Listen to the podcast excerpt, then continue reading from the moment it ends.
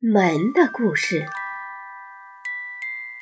从前有位高官，他的妻子为他生了一个男孩，可是算命的先生却说这孩子有克父之相，还说一旦这个男孩将来长得跟门一样高的时候，也就是他的父亲失去生命的日子。算命先生的一席话，当然使得做官的父母很担心。于是他把孩子送到了外地一座寺庙里，再也不打算与他相见了。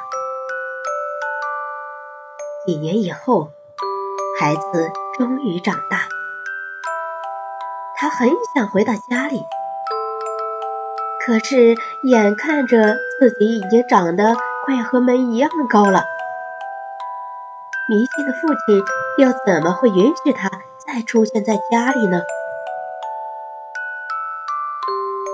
一位长老想到了一个巧妙的办法，终于使得一家人得以团聚。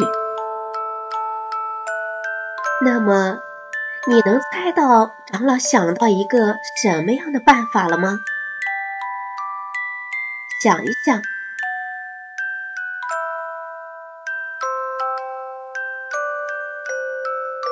是的，长老让孩子的父亲回家后，派人把所有的门都装修的比原来高出一丈有余。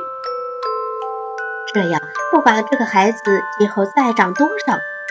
也就永远都不会达到门的高度了。